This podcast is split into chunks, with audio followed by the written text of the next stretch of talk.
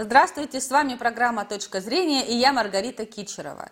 Тема нашей сегодняшней программы – речь ребенка-аутиста. Повод ли для отчаяния? Как работать с ребенком-аутистом, как не впасть в отчаяние при этом, нам расскажет педагог-исследователь, логопед высшей категории Лагуточкина Валентина Александровна. Здравствуйте, Валентина Александровна. Здравствуйте, Маргарита. Ну... Прежде чем начать свой разговор, я хочу сказать, что же такое аутизм.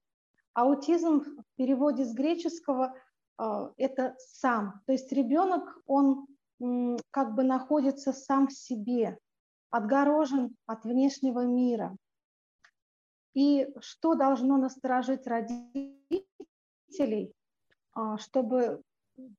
Ну, чтобы понять, что что-то не то происходит с ребенком. В речи и поведении, я правильно понимаю, в что должно насторожить? Угу. Да, это уже можно обнаружить даже на самых ранних этапах развития ребенка. То есть, когда ребенок рождается, в норме он развивается поэтапно, и процесс оживления, комплекс оживления происходит, когда подходит родитель, когда начинает баюкать, ребенок реагирует, улыбается. Если же ребенок не реагирует, не улыбается, не воспринимает подход родителя, уже надо насторожиться, уже повод насторожиться. Если ребенок не реагирует на звуки, на какие-то шумы, тоже есть повод насторожиться. В дальнейшем, когда уже появляется речь у ребенка и развивается планомерно, обратить внимание, нет ли эхолалии. Эхолалия – это отраженная речь. То есть ребенок не может ответить вам на вопрос, а отвечает вам вашим же вопросом. Вот это должно уже насторожить родителей. Почему родителям не стоит впадать в отчаяние, когда их ребенок получает такой диагноз? Это поправимо? Вернее, это, конечно, не поправимо, это нарушение на генном уровне. Но тем не менее. Да, аутизм а, – это такое заболевание, которое, ну, пока еще не придумали способов, как его, конечно, вылечить. То есть это такое заболевание, с которым уже человек живет и рождается, а, потому что это на генетическом уровне. И а, Валентина Александровна, простите, перебила. А причины, каковы причины развития аутизма, появления аутизма? Причины могут быть самые разнообразные, их может быть очень много. Это могут быть даже вредные привычки самих родителей иногда. А также может быть причиной место жительства, где ребенок родился, потому что в зоне неблагоприятных воздействий тоже рождаются дети-аутисты, это тоже все влияет. А также могут быть причинами возраст родителей. Если возраст родителей после сорока или позже, тоже есть риск появления такого ребенка в семье. А какие страхи у родителей при этом? Ну, конечно, возникают страхи. Страхи прежде всего, что мой ребенок не такой. Мы же привыкли в обществе жить сообразно. Ну, мы зависимы, да? От влияния мы и мнения общества, да. Обязательно мы социозависимые существа, люди так, так устроены, поэтому что-то, что отходит от нормы, нас будет пугать. Но здесь самое важное – психологический настрой родителей. Конечно, нужно время, чтобы привыкнуть, принять этого ребенка. Но вот такой он родился, такой он есть. Это не страшно, это не смертельно. Ведь так можно жить. Самое главное, что нужно найти подход к этому ребенку и в дальнейшем помочь ему социализироваться в обществе. Это самая главная задача. Потому что, честно говоря, это такие же люди, но просто они воспринимают мир иначе, чем привыкли мы, окружающие. Но вот так вот происходит. Есть и плюсы. Есть и плюсы. Почему? Потому что ребенок-аутист, он часто останавливается на чем-то одном, он сконцентрирован на чем-то одном, и поэтому в дальнейшем, если развить какое-то направление, то, возможно, даже... То ребенок может добиться успехов в этом определенном направлении. Он обязательно может достигнуть успехов. И в моей практике очень немало примеров таких, где дети-аутисты являются успешными в области, в области, допустим, шахмат или же рисования, а может быть, вокала или еще других областей, творчестве. Есть даже и в математике очень хорошие у них результаты. Поэтому, если ребенок аутист, это не значит, что все, поставить на нем точку и крест. Нет, конечно, это все, как говорится, можно развить и преодолеть в дальнейшем, но не нужно пытаться полностью прямо-таки исправить. Но это уже не в наших силах, потому что это генетическое заболевание. Какую логопедическую помощь специалисты оказывают детям-аутистам? Прежде всего, чтобы начать оказывать помощь, нужно установить диагноз, да, что именно ребенок вот с этим заболеванием. Диагноз устанавливается на более поздних этапах, но ближе к пяти годам точно уже можно сказать, что есть у ребенка аутичный спектр поведения или а, какие-то там частично, может быть, в поведении. А, и, естественно, нужно подключать всех специалистов, всех узких специалистов. Это и логопед, и психолог, и невропатолог, и физиотерапевт. То есть лечение должно быть в комплексе. Это очень важно. И родителю не стоит бояться, а нужно обращаться к специалистам. Поэтому мы рекомендуем, если этот ребенок, допустим, ходит, посещает детский садик, все-таки встать на учет в медико-педагогическую комиссию, чтобы он был охвачен в дальнейшем.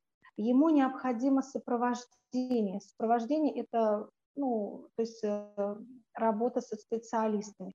Но с чего начинается логопедическая работа? Все будет зависеть от того, насколько развита или не развита речь такого ребенка.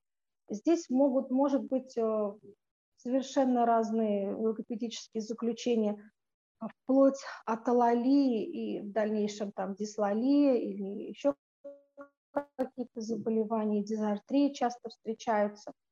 Ну, чаще всего нужно, конечно, начинать с побуждения к речи, с понимания речи, потому что часто дети-аутисты, они не понимают речь, не понимают обращенную речь. Но у них ведь нет и потребности общаться с миром, с людьми. У них этой потребности нет общаться, они же в своем мире как бы закрыты от мира, и им хорошо и комфортно, когда они вот сами в себе. Но мы же понимаем, что нужно выводить их, выводить их на диалог, на общение, они же должны обучаться, должны приспосабливаться к этому миру. Поэтому необходимо, очень необходимо побуждать их к речи, то есть находить к ним индивидуальный подход. Иногда бывает так, что ребенок вообще не хочет идти на контакт, молчит, да? Начинать надо с теплых, хороших отношений, установить с ним эмоциональный контакт. Когда ребенок вам доверится, уже можно будет продолжать работу. Очень хорошо помогают ритмические распевки, какие-то стихи, чтобы ребенок их слушал на слух, воспринимал и в процессе обучения мог в дальнейшем повторить какое-то слово, которое не сказал педагог. Это тоже будет как мотивом к побуждению к речи. Вот. Когда начинаем обучать речи, можно использовать какие-то рисунки, схемы. То есть мы рисуем и проговариваем, чтобы у ребенка за словом стоял образ. И, конечно же, его туда вовлечь, что в центре, в центре всего этого рисунка является сам ребенок, как бы его жизнь. И ему уже тогда интереснее, и есть желание пойти на контакт и уже что-то говорить и высказываться. Речь педагога также должна быть понятна ребенку, то есть выражаться доступными словами, не какими-то большими предложениями, а конкретными, чтобы ребенку было очень, ну, намного полегче усвоить. Вот.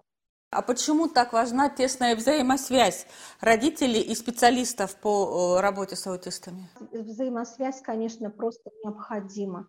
Почему? Потому что ребенок должен понимать, что он под защитой своих родителей, что они его любят, что они хотят ему помочь. И специалисты, и родители должны работать как единая команда. Мы даем такие рекомендации родителям, чтобы они как можно больше говорили со своими детьми. Они должны даже делать какие-то телесные более прикосновения, потому что ребенок аутист, он, ну, ему требуется более повышенное внимание, чем простому ребенку. Его желательно не оставлять одного дома, всегда, чтобы кто-то с ним был рядом. Вот. И когда работают специалисты, родители должны непременно закреплять все те задания, все те упражнения, которые делают специалисты, чтобы дома это же все повторять и закреплять. Это просто необходимо. Валентина Александровна, а если вот, только для вдохновления и поддержки родителей какие-то ваши личные примеры по выводу ребенка-аутиста на нормальный социализированный уровень? Конечно, есть. У меня большой опыт, ну, получается, около тридцати лет, поэтому в моей практике было очень много детей, которые тоже имели такое заключение и диагноз. Родители отчаивались, не знали, что делать, как быть, они не понимали, ну, что, что им делать, в страхе находились. Ну, на помощь всегда приходят какие-то люди, советы, специалисты, которые могут направить и помочь. Я вот сейчас хочу сказать еще немножко о терапевтических методах, которые тоже очень помогают именно деткам-аутистам. Есть такой метод Томатис, то есть ученый Альфред Томатис его как бы изобрел. Это получается, что с помощью специальной музыки ребенок э, воспринимает, э, ну, то есть ребенку надевают наушники и предлагают прослушать определенную уже обработанную музыку.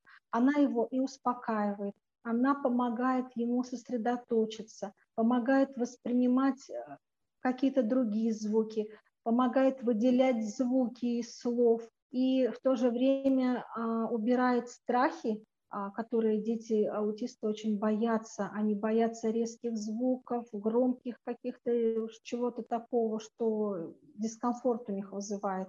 Поэтому вот эта вот методика Томатис тоже можно родителям как бы предлагать, использовать. Она будет полезна. Также еще есть бак-терапия, биоакустическая коррекция, так называемая. Там получается, что ребенок прослушивает как бы музыку собственного мозга. То есть там преображаются электроэнцефалограмма, она преображается, и получается, ребенок уже воспринимает как будто бы музыку своего мозга. Он успокаивается тоже, и как бы это... механическим путем приходит баланс, баланс и тоже очень хорошо положительно влияет в дальнейшем на коррекцию. Вот. И получается, дети, которые, с которыми я работала, занималась, они использовали эти методики, им предлагали специалисты в специальных клиниках, где помогают таким деткам, и все это давало очень хорошие результаты. Сейчас вот у нас есть и такие дети, которые даже учатся на отлично, просто осваивают программу прекрасно. Есть дети, которые владеют шахматами, даже выигрывают турниры. Поэтому я считаю, что к этому нужно отнестись с пониманием. Главное, чтобы родитель своего ребенка принял, принял таким, как он есть. И тогда, и тогда ребенку самому будет в дальнейшем легче, и родителю легче, и окружающим справиться, справиться с приспособлением к миру, и в дальнейшем он сможет достигнуть больших результатов в жизни и стать счастливым человеком. На этом наша программа подошла к концу. С вами была Маргарита Кичерова и логопед высшей категории, педагог-исследователь Лагуточкина Валентина Александровна. Всего доброго!